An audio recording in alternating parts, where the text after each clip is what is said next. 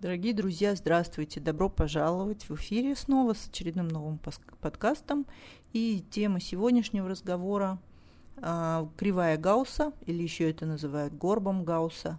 И, собственно говоря, вот эту вот проблему, когда человек, например, учится, и сначала он ничего не умеет, потом он чему-то научивается, и с, с интересом набирает знания и ими э, радостно оперирует всем, что чему научился, и считает, что у него все прекрасно, а потом вваливается в состояние, когда ему кажется, что он вообще ничего не знает и никому ни, ни, ничему никогда не научится, потому что перед ним открылась такая бочка бездонная, то есть он немножко глубже погрузился в тему, и тут он осознал, что это целый огромный космос, и там столько всего, что это не выучить и не разобрать и не освоить никогда.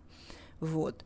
И так получилось, что очень многие зависают либо в первой фазе, когда им долго-долго кажется, что они еще ничего не умеют, либо они очень быстро проваливаются в следующую фазу, когда им кажется, что они никогда не освоят всего, что надо, и, соответственно, тоже навсегда обречены на то, чтобы быть неумехами, которые настолько маленькие по сравнению с этим космосом огромным, такое ничтожество, что ну, невозможно считать себя в этом деле профессионалом или там просить за свою работу денег и всякое такое.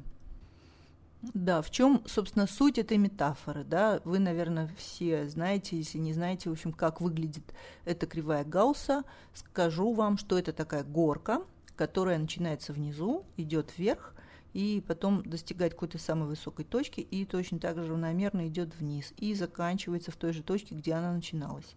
И у нее первая как бы точка, с которой все начиналось, и конечная, они очень похожи, да, и самый пик находится в середине, и весь этот путь грубо, да, в своем воображении можно поделить на три фазы.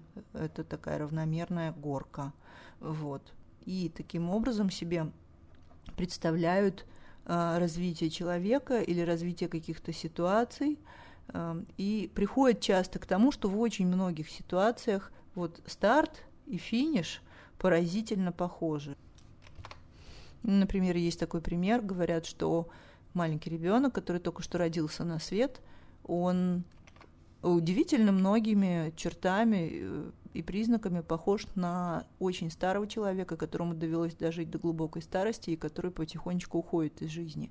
Да? То есть человек приходит в жизнь таким несмышленым, он некоторые вещи не может, и многие вещи не может делать сам. Вначале он совсем мало может делать сам, потом он потихонечку им научивается, вот, и у него растет понимание того, что происходит вокруг. А потом, когда он угасает в старости, опять угасает вот это понимание того, что происходит вокруг, и угасают потихонечку способности и возможности, и он становится опять все более беспомощным. Вот. И мне довелось самой увидеть яркую иллюстрацию вот этого примера в свое время, когда а, это был последний год жизни моей бабушки, которая дожила до глубокой старости, и она успела посмотреть на своего праправнука, потому что родился ее праправнук Самоха, мой внук, вот, и они встретились и вот они друг друга увидели, и у всех возникло такое ощущение, что они друг про друга и вообще про всю эту ситуацию поняли примерно одинаковое. То есть они друг на друга посмотрели, они поняли, что, наверное, это какой-то родной человек, они друг другу ну, так поулыбались, и они заметили, что все вокруг очень эмоционально так отметили этот момент, но оба не очень точно поняли, кто это, да, или что это, и что происходит, вот, и они таким чистым взглядом друг на друга посмотрели. И вот я поняла, э, вот это почему э, вообще приводится вот эта метафора, да, что состояние у людей очень похожее вот в начале и в конце этого пути. Вот. Ну, есть очень-очень много примеров, есть более тривиальные, более там бытовые, да, например, вот эм, еще один пример, который часто приводится, это, например, то, что простые люди, малообразованные, они используют очень простой лексикон. У них просто маленький запас слов в силу того, что они мало читали и мало знают, и они очень прост, простой речью говорят. А люди, у которых э, хорошее образование, которые много читали и много чем интересовались, они любят демонстрировать э, свою эрудицию и использует много разных слов, умных, э, редких, которые мало кто знает. И иногда это доходит до того, что э, такие люди так говорят, что простому человеку нужно чуть ли не в каждом предложении ключевое слово гуглить, э, потому что оно редко и не всегда встречается, и не знаешь или не уверен, что оно означало. А вот человек, который очень и очень-очень сильно образованный, уже просто, ну, дошел до совсем, совсем сложных материй, часто начинает говорить так, что он может очень простому человеку, любому человеку, э, коротко и ясно объяснить э, любые материи, то, что он изучает, то, чем он занимается. Это считается как бы ну, совсем высшим пилотажем, да, что такой человек может об очень невероятно трудных материях поговорить так, чтобы каждый понял, о чем это. И я такое видела тоже живьем, мне довелось как-то пообщаться с теоретическим физиком, который а, получил Нобелевскую премию, и он, конечно, ну просто жутко умный человек, вот, и, ну, мне просто довелось с ним пообщаться и поспрашивать у него всякое, и это было очень интересно, потому что он действительно все объяснял так, что поймет любой. А, у меня очень мало знаний именно вот в, тех областях, там физики, математики, но я, правда, не очень сильна всегда была в этих примерах, но он умудрился все рассказать так, что мне было все понятно, о чем он говорит. И вот это очень круто. Вот также, например, а, ну, есть несколько мастер-классов, вот, например, на сервере мастер-класс тоже, где люди об очень-очень сложных материях тоже так говорят, что это понятно. Это вот, как уже сказано, высший пилотаж, да, для которого нужно очень большое образование, очень большое знание, понимание материи, вот. То есть, опять же, вот это вот самая низкая стартовая да, ступень, где просто необразованные люди, она э, напоминает, имеет много сходств с э, тем, как говорят люди суперобразованные, наоборот, да, или там э, не только образованные, но очень умные, опять же, адекватные, которые умеют вести себя адекватной ситуации. Или вот еще один пример про адекватность. Например, вот про говорят, что простые люди просто себя ведут, у них там манер нету, да, они не знают правил поведения, не знают вот этого всего, там, кто с кем в каком порядке должен здороваться, кто кому должен открывать двери, а, как используют разнообразные ложки, вилки и ножи там на красиво накрытом столе в крутом ресторане. Вот, а настоящий аристократ, он все эти правила знает и выполняет. Вот. Но совсем-совсем настоящий аристократ, он славится тем, что он не продвигает эти правила любой ценой в любой ситуации, а он себя ведет Эм, адекватной ситуации. Ну, например, в пример приводились там люди, которые выросли в очень таких в аристократичном воспитании, ну, например, оказавшись там в каком-нибудь э, в Азии, где совсем по-другому э, принято и по-другому себя ведут, они совершенно спокойно надевали одежды, которые принято носить там, вместе со всеми садились на пол и ели руками, потому что они понимали, что это как бы глупо продвигать там правила или настаивать на правилах, к которым приучен он, потому что это неадекватная ситуация. В такой ситуации адекватнее сесть и есть со всеми так, как принято у них, и это будет признаком хорошего тона или воспитания. Вот. И опять же, да, то есть вот просматривается эта кривая, что ну, вот, эм, эти две противоположные точки, они друг друга очень напоминают, а в середине находится противоположность. Да, ну и вот в, плане учебы эм, привели то же самое, да, что сначала человек ничего не умеет, Потом он немножко чему-то научился и рад, о, там типа два шага смог, ну супер, я танцую, да, или немножко научился рисовать, и рад своим успехам, или там научился что-то производить, и часто в этой фазе он, ну, еще чему-то научился, а, радостно констатирует свои успехи, начинает этим зарабатывать деньги, работать и все такое. А потом, если он углубляется в тему, он проваливается опять в состояние, в котором ему кажется, что он ничего не знает, ничего не умеет потому что он как бы углубляется в эту материю, и перед ним открывается такая бочка бездонная, он начинает понимать, что там вообще можно учиться еще до горизонта, что это так много, так сложно, и так, ну, то есть, и он начинает думать, что это он не сможет постичь вообще никогда, на это никогда не хватит ни времени, ни сил, ни ума, ни таланта, ничего, потому что этого просто слишком много. Но это часто так бывает, потому что понятно, что учиться можно в самых разных направлениях до бесконечности, и когда вот это осознаешь, может охватить отчаяние и большие сомнения в себе. Так вот, эм, очень многие, они застревают в одной из двух фаз. Либо они очень долго эм, думают, что они еще ничего не умеют, хотя они уже все умеют и могут спокойно уже работать. И, значит, а, во-вторых, они некоторые очень быстро проваливаются в фазу, когда, то есть они начинают расти быстро, закапываются, и а, потом начинают думать, что, ну, все, это все слишком крутое, слишком сложное, и я вообще такая мелкая а, пылинка по сравнению со всем космосом, я никто и так далее, и опять погружаются вот в эту фазу сомнений в себе. Вот. И, значит, ну, для того, чтобы это преодолеть, есть два рецепта. Первый – это вспомнить другой пример, который абсолютно той же теме посвящен. Вот, он просто по-другому нарисован. То есть это та же самая кривая Гаусса, она просто нарисована, перевернута вниз головой. Можно себе так это представить.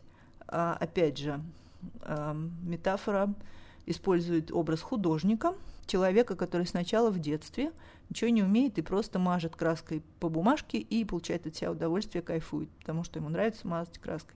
Все ужасно, ему это совершенно все равно, он счастлив, он в творческом процессе, все замечательно.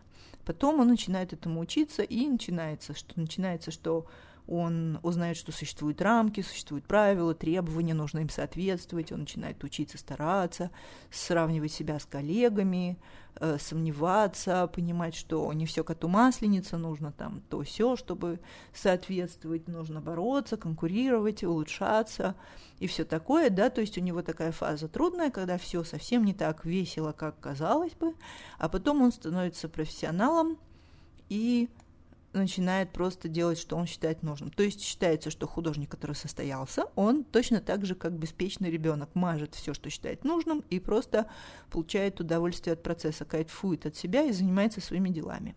Вот. Только он не как ребенок ничего не умеет, а он просто все научился, что нужно было, он понял, что такое, да, что он выучил правила ремесла, он понял, что там, что качественно, что хорошо и так далее. И дальше он просто сделал выбор, он выбирает для себя стиль, жанр и свои творческие задачи и начинает их спокойно выполнять. И он просто понимает, что продать на самом деле можно все. Он профессионал, он знает, что он делает, он знает, как сделать хорошо э, все что угодно. Просто вопрос, что именно, чему ты себя посвятишь, вот ты это выбираешь. И те, кто в этом направлении разбираются или им интересуются, они увидят, что ты работал, они поймут и почувствуют, что ты учился и старался, и они будут видеть, над чем автор работает, будут видеть, что в каком направлении он развивается, будут видеть его рост, будут видеть тот путь, который он уже проделал, и это будут его клиенты, которые все это поймут, оценят и купят то, что он делает. А те, кто считает, что это мазня, которая похожа на мазню маленького ребенка, это просто не его клиенты, и ничего страшного – вот. А вы заметили, да, что это, в принципе, та же кривая, но можно себе так представить, что она просто перевернута вниз головой, да, то есть в самом начале и в конце этого пути, то есть первый и третий, третий находится верхняя точка, да, а в середине находится низ, вот. То есть э, почему в такой кривой э, лучше проводить время? Ну, просто потому что а, очевидно, да, что вся эта, весь этот путь разбит на три равные части, там ровненько все. И просто первые и последние, их больше, их две, а середина это треть всего, да, и, в общем-то, просто выгоднее выбрать тот вариант, ту метафору, где вы в верхней точке находитесь две трети времени, и только одну треть времени находитесь в сложной фазе. Вот ну, это очевидно, да, простая математика, и на самом деле возможно вот это все перевернуть. То есть просто посмотрите на это все. Сначала вот э, вы вот так беспечно двигались, потому что вы ничего об этом не знали, окей, потом вы все про это узнали, вы поняли, да, что нужно учиться, нужно стараться, приложили кучу усилий, много всего сделали. Потом вы поняли, что это бочка бездонная, действительно, потому что учиться можно до бесконечности, ну и что теперь делать, да? И вы расслабились, окей, понятно, что, ну хорошо, с одной стороны, э, миллион направлений, в которых можно развиваться, и вас на все не хватит.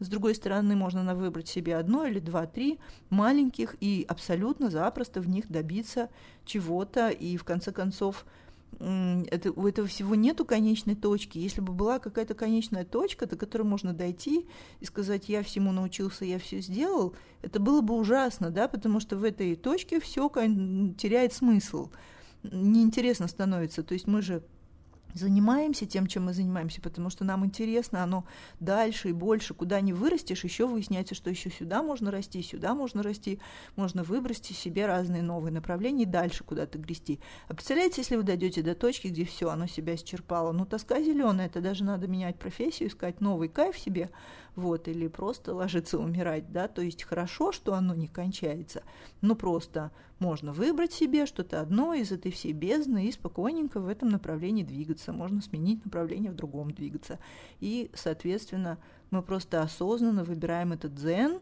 что мы повзрослели, и расслабились, и дальше мы просто делаем осознанный выбор, работаем над тем, что выбрали, выбрали и, значит, живем счастливо. Вот, то есть это один вариант, просто представить себе всю эту кривую в перевернутом виде, и тогда получится просто, что, во-первых, с большой вероятностью выяснится, что мы уже две трети прошли, вот, либо если мы еще не прошли две трети, понятно, что ну, когда вот прошли первую, пройдем и вторую, наступит третья, и в общей сложности состояние, в котором мы будем счастливы, и нам будет хорошо и легко, его будет больше, чем тяжелой фазы, когда все непросто. Ну и второй рецепт – это снова и снова представлять себе эту кривую и просто не обманывать себя, потому что, значит, вот она, она идет вверх, потом она идет вниз, да, но там э, довольно равномерное все время движение. То есть, если вы чем-то занимаетесь, если вы стараетесь, если вы учитесь и продолжаете это делать, то вы растете. Если вы не растете, значит, вы ничего не делаете. Ну, тогда как бы говорить не о чем, да? Вот. Но если вы стараетесь, если вы не просто терзаетесь, да, еще что-то делаете, то вы растете, и поэтому простая, опять же, математика подсказывает, что вы не можете на протяжении всей вашей жизни находиться в нижней точке. Так не бывает. Да? То есть это, это аксиома, что если человек чем-то занимается, учится, занимается этим вопросом, углубляется, пытается что-то узнавать или просто что называется, тупо тренируется, даже просто тренирует какие-то навыки самые разные, там когнитивные, физические, моторные, еще какие-то, он обязательно вырастет, ускорится, усовершенствуется, закопается, прокопается куда-нибудь вглубь, это неизбежно, да, то есть это просто особенность нашей нервной системы, что когда что-то повторяешь и повторяешь, улучшаются нейронные связи, и человек становится в чем-то лучше. Соответственно, вот очень часто люди пишут, я занимаюсь, учусь уже там столько лет рисую, да, полжизни прожито, а я, у меня все преследует ощущение, что я ничего не могу, все плохо, и другие люди лучше, и еще что-то. Ну, так нужно просто вспомнить эту кривую и напомнить себе, что вы ошибаетесь, потому что так не бывает. Если вы действительно уже вот столько лет проучились, прозанимались и просовершали усилия, то вы просто не можете находиться в нижней точке, вы там не находитесь. Это просто вы себе придумали, и это не соответствует действительности. Вы совершенно однозначно уже находитесь в другом месте. Вот. И просто, да, нужно это осознать, что, возможно, вы находитесь во второй фазе, а, возможно, вы в этой второй фазе тоже уже задержались так давно или находитесь, что вы уже вообще-то должны и можете находиться в третьей. Вот. И, соответственно, да, просто это нужно себе представлять и нужно себе напоминать, что э, если вы будете честными по отношению к себе, то просто такого не может быть, что вы работали, работали, делали, старались, переживали, вот, и все равно вы никуда не сдвинулись. Ну, тогда некоторые люди говорят, ну, наверное, я мало работал. Ну, хорошо, ну, давайте тогда вспомним про правило 10 тысяч часов, да, вот эти условные 10 тысяч часов – который нужно провести зачем-то, чтобы стать профессионалом. На самом деле, что подразумевается вот под этим профессионалом? А, считается, что человек стал профессионалом в каком-то деле, если он там прозанимался им 10 тысяч часов, и на самом деле а, вот эта точка, которую человек достигает через 10 тысяч часов, она находится уже за пределами этого горба, да, то есть вот это, середина этого горба, то есть это означает, что человек уже прошел довольно большой путь, перевалил за критическую точку и уже вообще-то ну, многому научился, и не просто научился выполнять задачу по минимуму, нет, он уже находится дальше, что он уже еще что-то познал за пределами первых азов, вот. И, соответственно, ну, мы считали, да, сколько времени вот нужно заниматься чем-то, чтобы вот эти 10 тысяч часов наработать, да, потому что речь шла о том, что вот 7 лет – вот, и я тогда э, усомнилась, сказала, что почему 7 лет что-то долго срок, или там говорили срок от 7 до 10 лет. Нет, нифига. И получалось, что если, например, совсем э, маниакально заниматься чем-то, да, что мог, могут себе некоторые позволить молодые годы студенческие, когда практически ешь, спишь и принимаешь душ, а между этим все остальное время пашешь над тем, чтобы продвинуться, да, ну, можно тогда это, как мы подсчитывали, пройти этот, все эти 10 тысяч часов за 3 года, вот. А в среднем, если работать 40 а, часов в неделю над чем-то с выходными, да, то получалось, мы подсчитывали, что 5 с чем-то лет нужно этим заниматься всего лишь э, в режиме full-time джоба, обычного, на котором никто не перетруживается 8 часов в день, работает 5 дней в неделю. Вот. То есть, и, ну и вот смотрите, вот, и там получалось, что у нас еще был подсчет, был вариант, когда занимаешься этим только по выходным, ну, два раза в неделю садишься на, не помню, сколько часов в день, там, 6 или 8. Получалось, что если таким образом этим заниматься, то получается лет 7-8. Факт, что ну, вот просто возьмите, прикиньте это, например, сколько вы уже этим занимаетесь, с какой регулярностью. И тоже можно будет прикинуть, а, где вы находитесь по отношению к этим 10 тысячам часов. И если выяснится, что вы их уже давно отработали, то просто не может быть правдой, что вы ничего не можете, и все у вас ужасно. Ну, так не может быть. Так не бывает. Вот. А, соответственно, да, просто представляйте себе эту кривую и в идеале представляйте себе самый оптимистичный ее вариант. То есть, если вы находитесь где-то в середине, да, на самом пике, тогда просто возьмите и примерьте к себе ту кривую, где на пике ее человек спокойно осознает себя профессионалом и не парится по поводу всего остального, того, всех этих бесконечностей, которые со всех сторон его окружают, а просто пользуется тем, что он уже освоил, зарабатывает деньги, занимается своим делом и так далее – вот. А если вы уже через это перевалили, то а, осознайте, что на самом деле вы находитесь в той части, где можно бы уже и дзен постичь, и заниматься, опять же, своими делами, уже просто делая осознанный выбор и не переживая о куче всяких возможностей, которые, конечно, где-то существуют, но не обязательно должны вас волновать со всех сторон. Вот, надеюсь, что этот небольшой рассказ вам немножечко помог, поможет успокоиться и расслабиться, и не переживать о том, что мир так велик, а вы такие маленькие и ни с чем не справитесь, и все это не имеет никакого смысла в сравнении с величием всего окружающего. Вот, желаю вам культивировать ваш дзен, расслабиться, и до скорых встреч в следующем эфире.